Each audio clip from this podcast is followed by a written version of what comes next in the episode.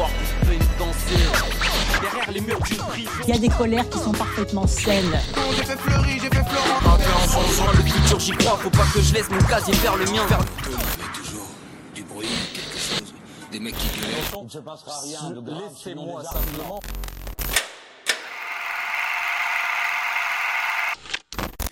Merci. Rebonjour. On va maintenant aborder le thème de la censure et de la liberté d'expression. En relatant plusieurs affaires euh, récentes, on s'est rendu compte que certains journalistes disent et écrivent certaines choses sans se soucier de la sensibilité ou des répercussions que cela peut avoir sur la personne euh, dont le sujet traite.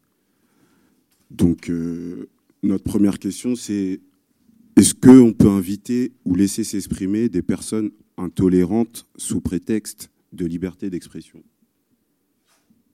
Exemple, euh, Éric Zemmour. Il y en a d'autres. Donc, euh, c'est notre première question.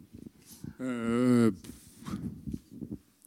c'est très compliqué de répondre parce qu'en fait, c'est pas une question de. c'est pas une question qui se pose à moi directement parce que je suis pas directeur de chaîne ou quoi que ce soit, mais c'est une vraie question sur notre démocratie. C'est à qui. En fait, les médias, euh, Ce matin, on a parlé de- de- de- des médias comme si on était, c'était un village. Moi, je compare souvent ça parce qu'on prenait des grands exemples sur des grandes affaires nationales. Et moi, je disais, c'est le que va penser la boulangère par rapport au braquage du bureau de poste à côté? Et le- la question, c'est la même chose. C'est que dans une collectivité, mais peut-être la vôtre, hein, je ne sais pas, c'est est-ce que c'est celui qui crie le plus fort qui a raison? Est-ce que c'est celui qui euh, est le plus vindicatif auquel on donne toujours la parole ou est-ce que euh, on, peut avoir des paroles plus nuancées? Et les médias aujourd'hui, ils sont confrontés à ça des deux côtés. Ils sont confrontés à avoir une euh, il y a une partie d'une France insoumise et de l'autre côté, il y a une France bleu marine euh, qui, des deux côtés, euh, s'exprime avec des outrances qui marchent très bien médiatiquement, mais qui ne sont pas forcément dans la réalité des choses et dans le respect de l'autre. La question, c'est de savoir euh, est-ce qu'on leur donne la parole? Moi, je- Encore une fois, moi, je, je suis pas là pour. Moi, j'ai dit au départ que je n'étais pas là pour euh, mentir ou pour euh, dire que nous étions parfaits. Je suis juste obligé de constater qu'en tout cas, on leur donne la parole. Mais je veux juste préciser que ça nous pose question des deux côtés, hein, de la France insoumise comme de la France bleu marine, de Chikirou comme euh, de Zemmour, parce que c'est compliqué quand on est journaliste de donner la parole à Sofia Chikirou qui dit qu'il est bon de frapper les journalistes. Ah oui, c'est compliqué quand même. Quand on est journaliste, d'avoir, de- on tend le micro, on est journaliste, à une dame qui dit, moi je pense qu'il faut abattre le système médiatique. Et si vous pouvez éventuellement, euh, euh, qu'est-ce que c'était? Faire pression, faire peur. J'ai oublié l'expression aux journalistes jusqu'à chez eux, c'est compliqué. Et donner la parole à un Zemmour qui professe quand même euh, un vivre ensemble assez réduit, euh, c'est compliqué pour nous. Donc en tout cas, moi je, suis obligé de dire qu'on le fait, que les médias le font, mais pas tous. C'est beaucoup la télévision et RTL qui leur donne la parole. France Inter donne pas la parole à Éric Zemmour. Éric Zemmour n'est pas sur France Inter. par. Euh, j'ai pu, à travers le groupe, j'ai appris que il y avait euh, la création d'une charte des journalistes avec certains points respecter, en gros. Est-ce que vous pensez que aujourd'hui, en 2018, euh, les journalistes y respectent encore les points qui ont été évoqués dans cette charte? De, je sais pas comment elle s'appelle, mi- 19 non, de Munich, 1971. Ouais.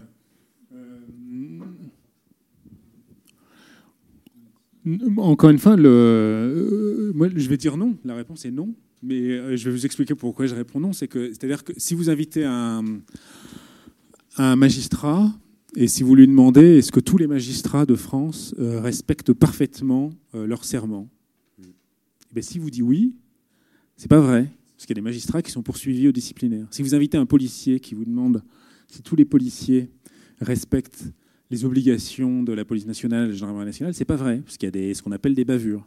Mais si vous invitez un journaliste, et ça tombe bien, parce que c'est le cas, et si vous lui demandez si tous les journalistes et si tout le système médiatique est parfait, moi je peux vous faire un super discours en vous disant que nous sommes tous très beaux, euh, tous très parfaits, et que nous avons une, nous relatons les faits de façon parfaite, mais c'est pas vrai.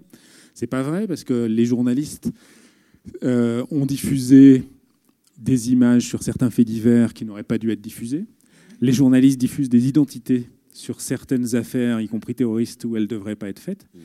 Et les journalistes, parfois, et c'est sans doute euh, l'un des aspects les plus hallucinants de mon métier, quand on a, nous, accès à une procédure ou quand on rentre dans une salle d'audience, et je, je remets pardon, la casquette judiciaire uniquement, mais quand on a accès à un certain nombre de, d'informations, de détails, euh, et euh, on n'est pas obligé de tout dire.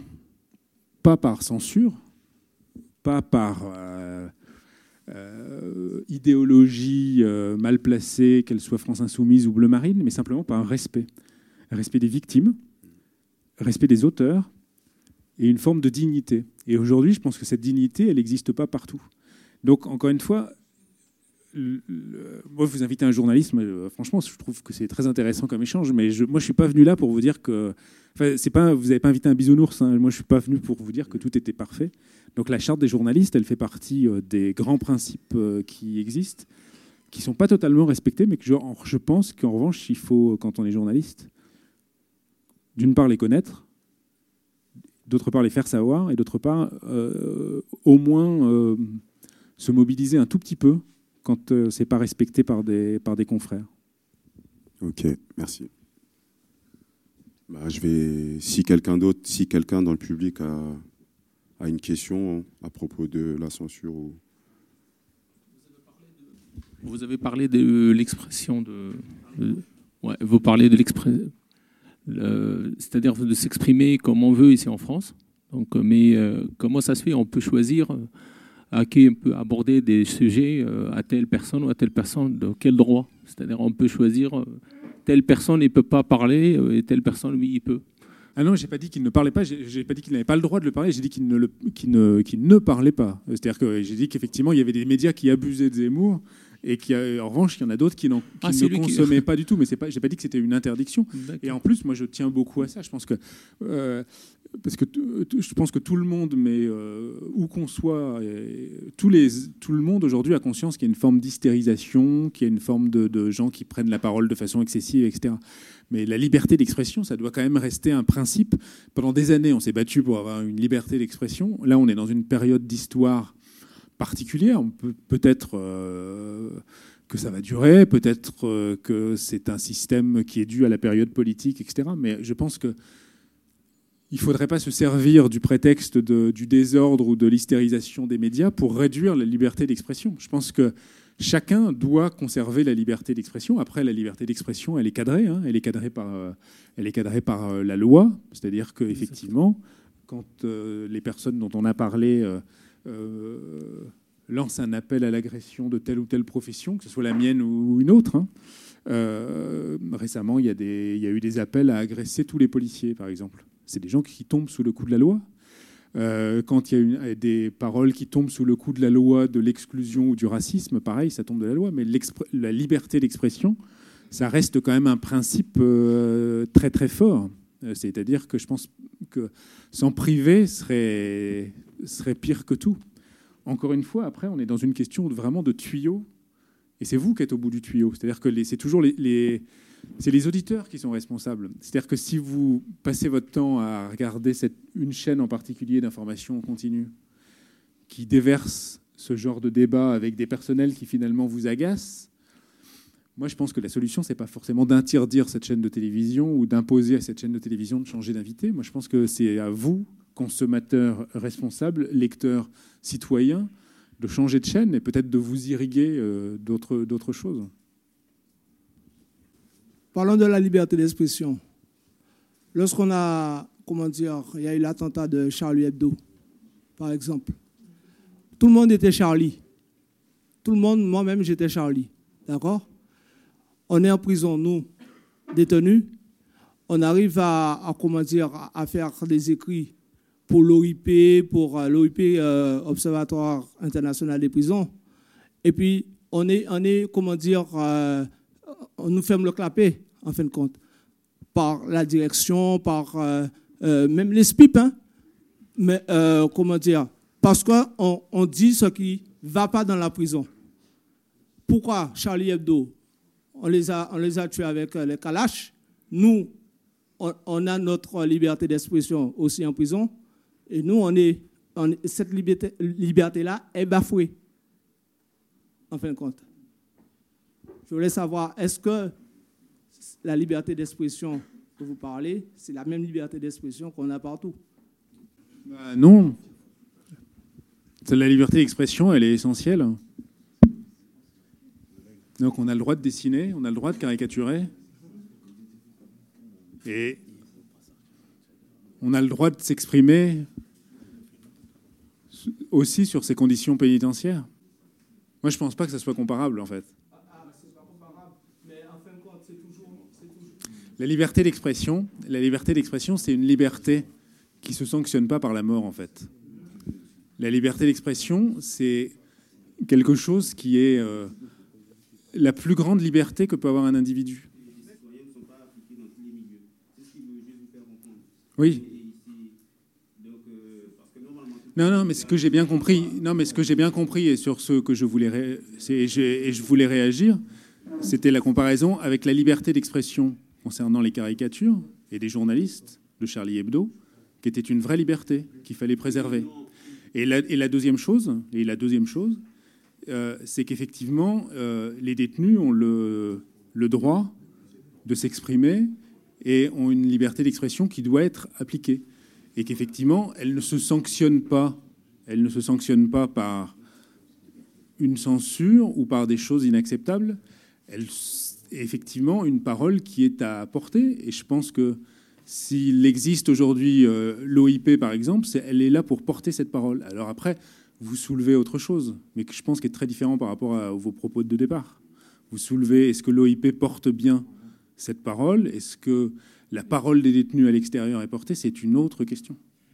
Mais après, moi, j'ai pas les détails, et je pense que c'est un autre. Je ne veux pas empiéter sur les, sur les questions qui étaient posées par ailleurs. Vous savez pourquoi je, vous savez pourquoi je suis pas d'accord avec vous? Vous savez, je suis pas d'accord avec vous sur une.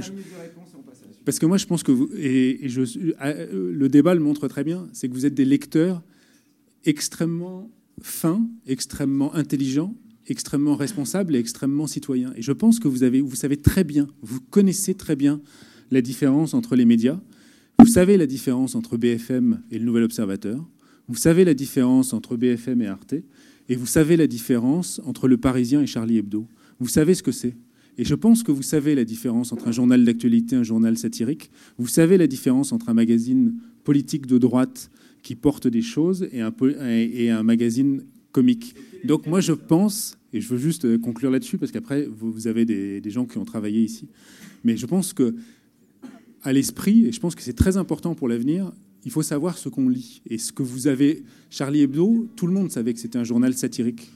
Et je pense que vous saviez que c'était pas le Parisien, et que vous saviez que c'était pas Valeurs Actuelles.